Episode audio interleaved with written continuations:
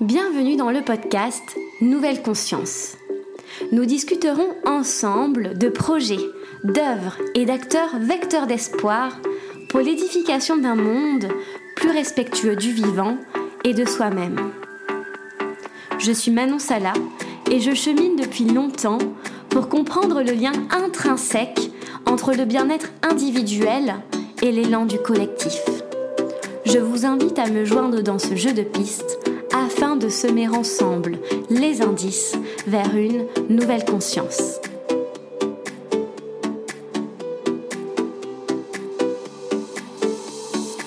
Aujourd'hui, je reçois Jean-Paul Deluche au micro de Nouvelle Conscience. J'avais à cœur de vous présenter Jean-Paul, que j'ai rencontré en me formant à l'animation d'ateliers de philosophie auprès de l'association Sève à Limoges. Jean-Paul est un philanthrope engagé qui a fait de l'écologie et de l'éducation ses grandes priorités dans un respect profond de ses terres en Limousin et en Périgord. Jean-Paul m'a beaucoup touché par son humanisme. À 70 ans, il s'accorde au discours ambiant pour plus de sobriété et de reliance à la nature, à travers la Fondation Deluche pour le développement durable en Limousin et en Périgord qu'il a créé une fois retraité. Cette discussion intergénérationnelle fait le lien aussi bien entre les époques qu'entre les cultures et les terres vers un discours commun d'harmonie avec la nature.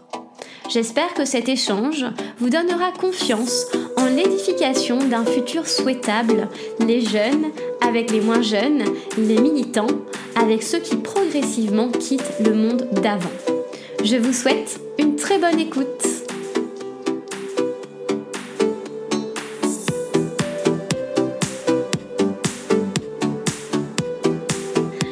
Bonjour Jean-Paul Deluche.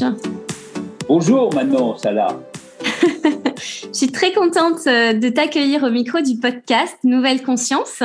Nous nous sommes rencontrés à Sèvres, Limoges, la première édition d'ateliers philosophiques, de formation aux ateliers philo. Donc, euh, j'avais à cœur euh, de t'accueillir au micro du podcast pour que tu nous partages ton expérience, ton engagement surtout, qui est très ancré territorialement et ancré aussi en toi, j'ai l'impression.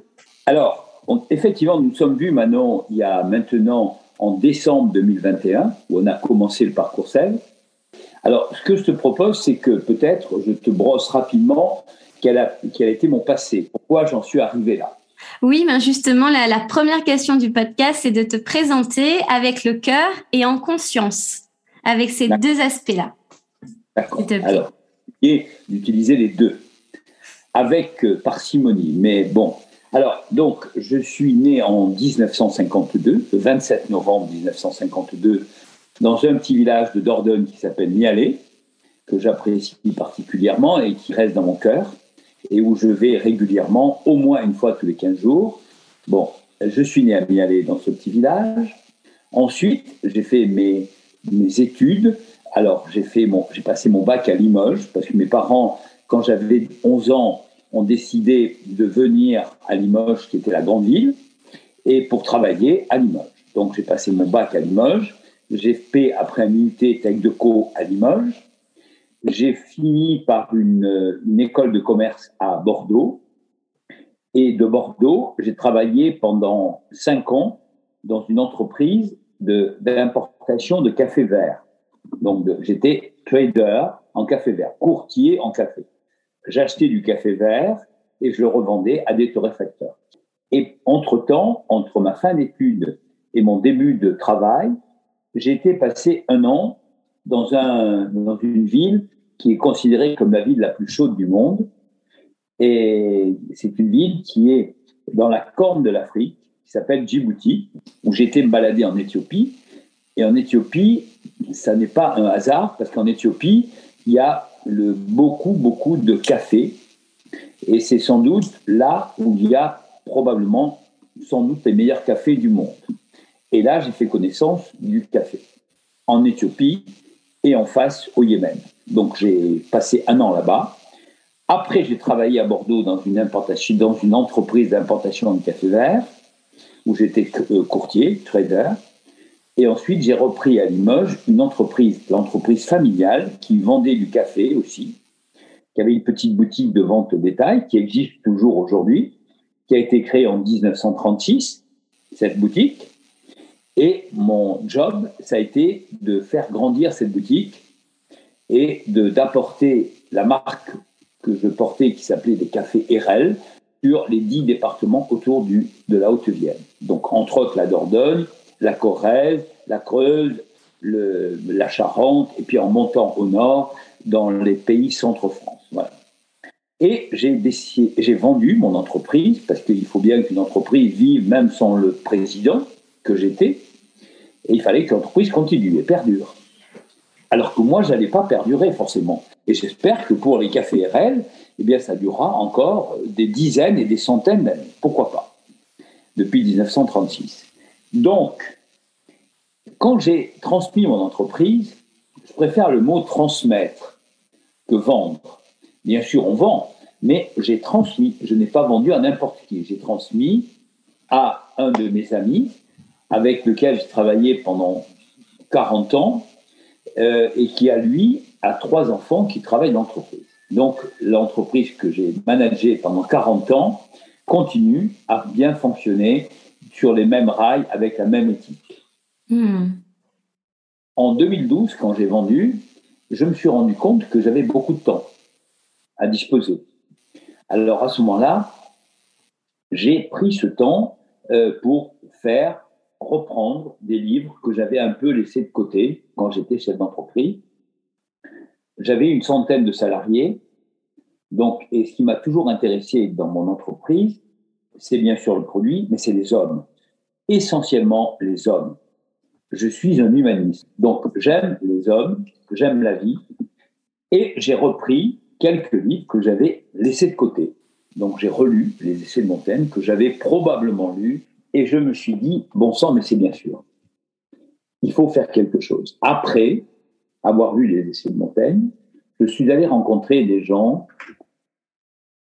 J'ai rencontré Yann Arthur Bertrand à Paris, à Good Planet, dans sa fondation. J'ai rencontré Nicolas Hulot à la Trinité. J'ai allé voir Pierre Rabhi. J'ai lu l'encyclique du pape aussi, Laudato aussi, sur l'environnement sur la planète. Et puis j'ai lu les essais, et puis j'ai lu l'éthique de Spinoza, parce que Spinoza, pour moi, est le philosophe du bonheur, et moi, j'aime être heureux, j'aime le bonheur.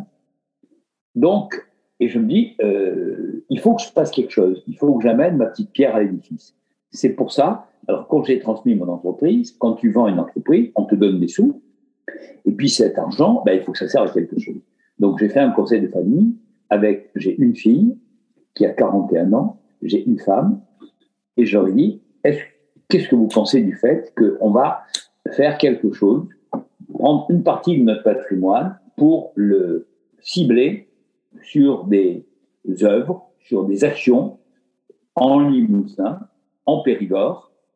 Et j'ai donc, je me suis approché de la Fondation France et j'ai créé la Fondation Jean-Paul Deluche pour développement durable en Limousin-Périgord, c'est un peu long, c'est comme ça. Et l'objectif, c'est de soutenir des projets. Et c'est la raison pour laquelle je reviens sur scène. Je me suis rendu compte, quand j'ai vu le programme de Frédéric Lenoir, que, évidemment, ça, commence comme ça. Ça commence quand on est tout petit, euh, qu'on doit faire attention à notre planète, à nous déjà. Et, puis, euh, je, pense qu'il fallait que je fasse quelque chose pour là.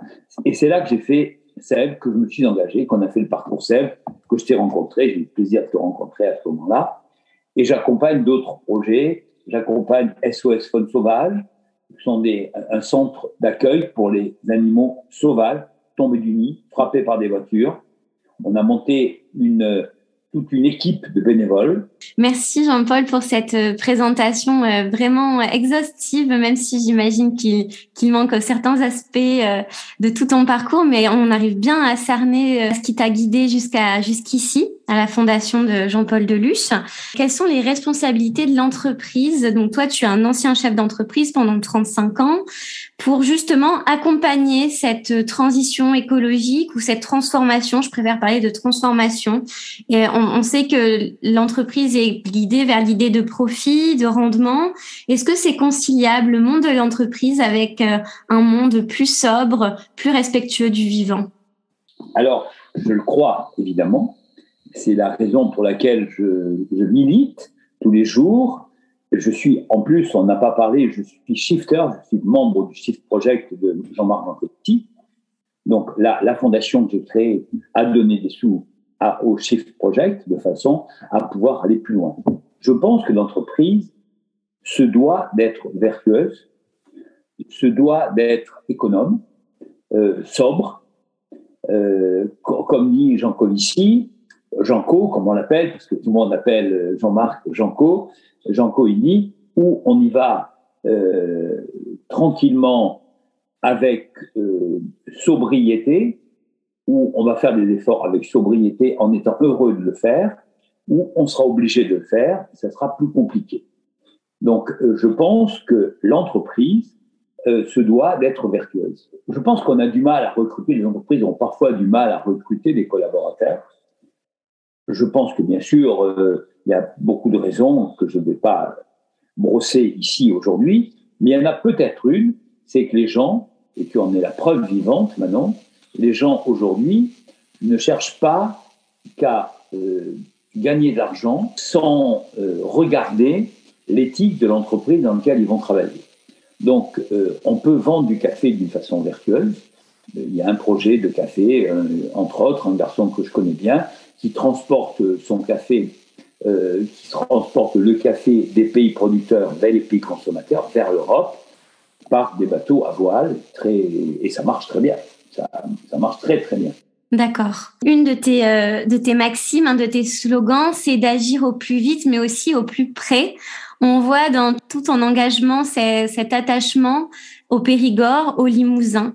Est-ce que selon toi, revenir à plus de local, c'est également un des leviers pour permettre une action plus, plus enracinée, plus en lien avec le territoire?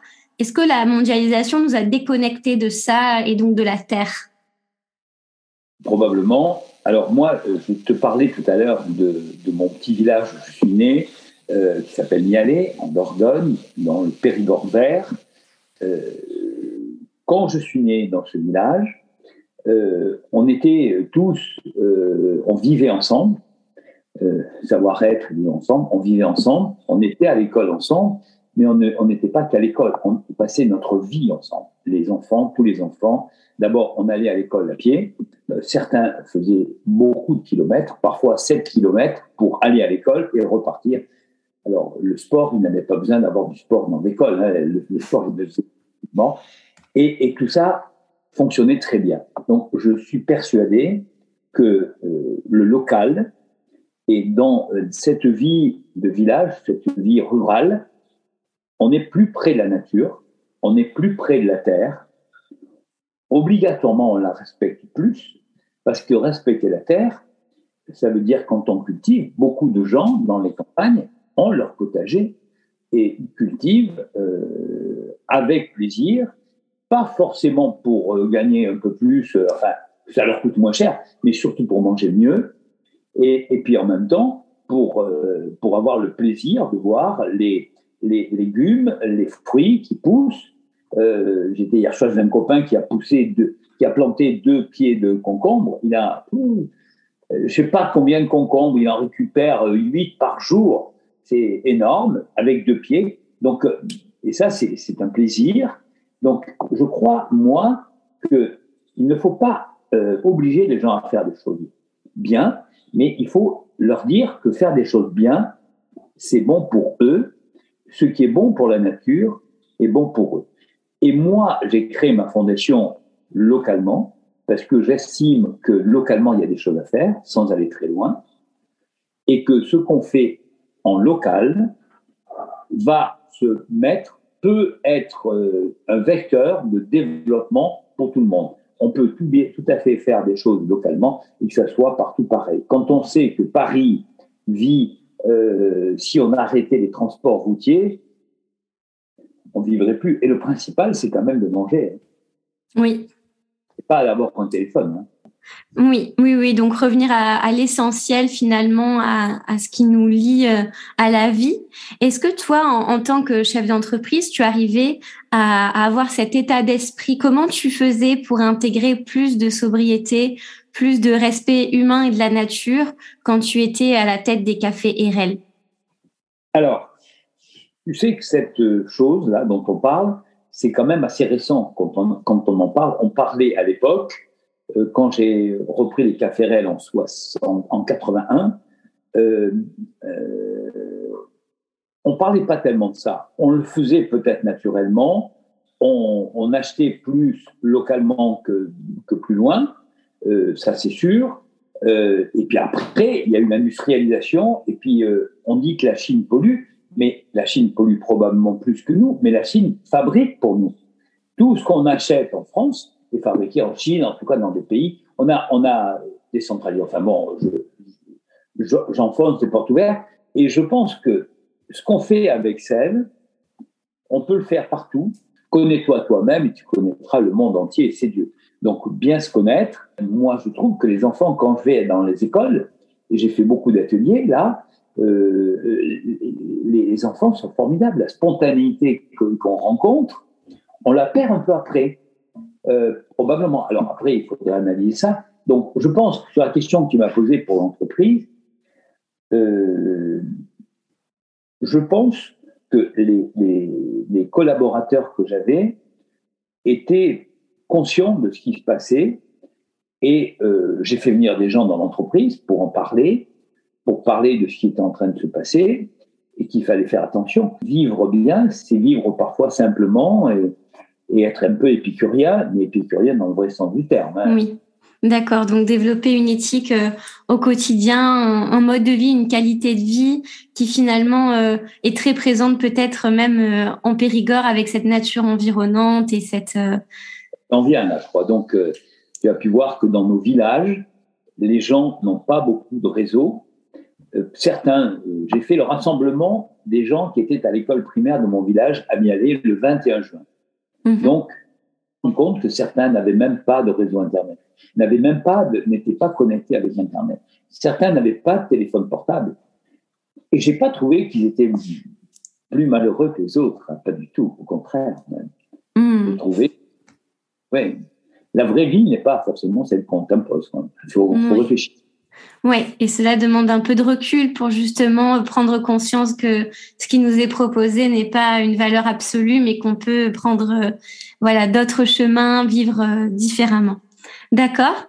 Jean-Paul, donc tu, accompagnes des projets. Comment candidater à ta, à ta fondation? Comment euh, avoir une chance d'être soutenu par elle? Alors, alors donc j'ai fait un site internet. Alors je n'accompagne que des projets en Limousin, Périgord, parce que malheureusement euh, je veux voir tout ce qui se passe et ne pas aller trop loin. Ça ne sert à rien d'aller trop loin. Il y a plein de choses à faire localement, pas la peine d'aller très loin.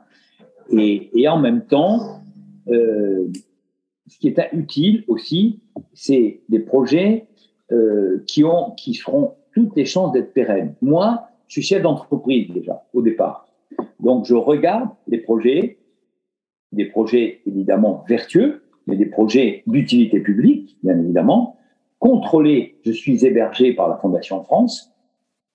La Fondation France est en charge, elle, de, tout ce qui est back-office euh, et en même temps de m'accompagner. Quand j'ai un projet sur lequel je me dis qu'est-ce que j'ai besoin de réfléchir, il y a une personne à la Fondation de France qui s'appelle Thierry Gissinger, qui est le responsable environnement, eh bien, j'appelle Thierry, je lui dis voilà, tel projet, qu'est-ce que tu en penses? On discute. Euh, il y a d'autres gens à la Fondation de France, il y a 200 personnes.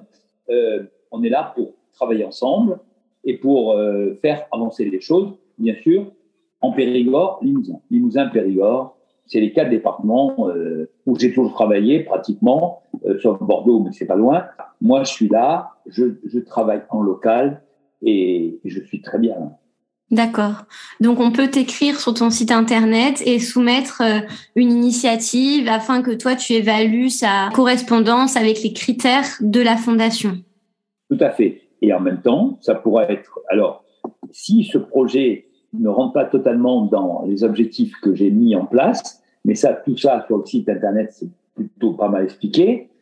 il y a aussi beaucoup de fondations, de fondations qui sont hébergées par la Fondation de France, qui peuvent prendre en charge d'autres projets d'origine euh, tout aussi intéressante, mais peut-être moins. Alors, si, un, projet arrive qui est, je sais pas, dans le Maine-et-Loire euh, ou dans l'Ardèche, euh, je peux les mettre en relation avec la Fondation France, qui elle-même va les mettre en relation avec la Fondation dédiée. Oui, donc pour rappel, les, thématiques autour desquelles tu travailles, c'est la santé, la biodiversité, le climat, l'agriculture. Pourquoi ces, choix-là de thématiques? Parce que l'agriculture, c'est essentiel, parce que si on cultive mal, si on ne respecte pas notre terre, ben notre terre euh, ne, nous donnera plus à manger, et puis c'est elle qui nous donne à manger, c'est la seule. Donc, donc la terre, il y a l'éducation également, c'est là où, en plus de ça, l'éducation est essentielle. Et je pense que de plus en plus, je vais aller vers l'éducation pour former les gens, faire sensibiliser les gens à est bon pour eux et pour la nature. Donc c'est tout ça, c'est autour de l'environnement, l'agriculture, la biodiversité. Si on euh, ménage nos oiseaux, nos, animaux sauvages, euh, on les ménage pour eux, mais on les ménage aussi pour nous. C'est essentiel pour nous. La biodiversité, ça fonctionne comme ça. Et c'est pas par hasard qu'il y a des papillons dans les arbres qui butinent. C'est pas, par hasard qu'il y a des, qu'il y a abeilles. C'est pas par hasard tout ça est plutôt bien orchestré. Et, ce qu'il faut, il y a un chef d'orchestre euh, qu'on appelle la nature. Bon, euh, la nature est plutôt bien faite. L'objectif que moi je me suis fixé, c'est d'intervenir localement et de non seulement de sensibiliser les gens. C'est pour ça que Julien Perron vient. Euh, c'est pour ça que je vais peut-être faire un jour, j'espère, faire venir Jean-Marc Jean d'ici, à Limoges, pour qu'il explique un petit peu ce qui est en train de se passer. Euh, clairement, objectivement, c'est un ingénieur, bon, c'est un mec qui est carré, mhm. euh, un politique qui, euh, j'ai rien contre les politiques, mais la politique a, aussi ses limites. Oui, oui, oui, oui, tu veux l'action, la et l'impact direct. Super. Je suis un homme d'action. Oui, mais ça se sent, ça se voit. Et quand on te voit également en train d'animer un atelier Sève, euh, voilà, on, sent que tu mènes les rênes et que tu aimes ça, tu le fais bien. J'essaie de le faire le mieux possible, mais en tout cas, je veux que ça avance. Et, et, et Sève, euh, donc, on a mis en place. Et d'ailleurs, tiens, Gabriel Bell, la directrice de Sèvres, vient là au mois de septembre. Là, je viens d'avoir un message. Ah, super. Bon, c'est une très bonne nouvelle. Bon, J'espère que vous pourrez continuer les, les ateliers philo Sèvres. Bon, ça, tu le mettras sur ton site internet. Est-ce qu'on peut suivre euh, tes engagements sur ton site et sur ta page Facebook aussi? Absolument. Voilà, très bien. Merci Jean-Paul. Avant de nous quitter, pourrais-tu répondre s'il te plaît à la dernière question du podcast, qui est celle pour toi de la définition d'une nouvelle conscience? Comment tu perçois ce nom? Qu'est-ce que ça signifie pour toi, une nouvelle conscience? Une nouvelle conscience. Alors, moi, je vais te dire ce que j'en pense, moi, Jean-Paul Leluche. C'est sans doute, probablement, le fait que les gens puissent revenir à des choses claires, des choses simples, euh, des choses dont on a parlé et qu'on a peut-être un peu oubliées pour aller sur des choses peut-être moins essentielles. L'essentiel, c'est d'avoir à manger, à boire, avoir un toit pour se protéger, avoir chaud quand on a chaud, pas trop chaud quand, il fait trop chaud dehors, et puis euh, tout ça avec beaucoup d'amour autour de soi. Euh, je pense que ça, c'est essentiel. Le reste n'est qu'accessoire, et je crois que prendre conscience de ça, euh, la philosophie nous aide. Enfin, je pense que c'est essentiel faire réfléchir les gens à ce qui est bon pour eux. Et ne pas parler que pouvoir d'achat, même si le pouvoir d'achat est très important. Mais c'est pas essentiel. L'essentiel, c'est d'être bien dans sa vie. Oui, et euh, ben là, une question vient. Comment toi, tu cultives euh, cet état de, questionnement, d'émerveillement même par la philosophie au quotidien?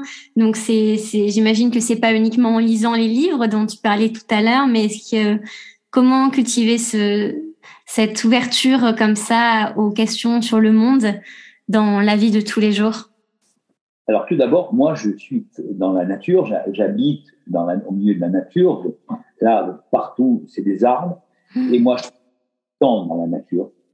Euh, mais quand je dis beaucoup de temps, c'est au moins trois heures par jour où je vais euh, ou marcher, ou euh, regarder, ou écouter, euh, et puis et puis communiquer avec. Les, pour moi, euh, la communication avec les gens est essentielle.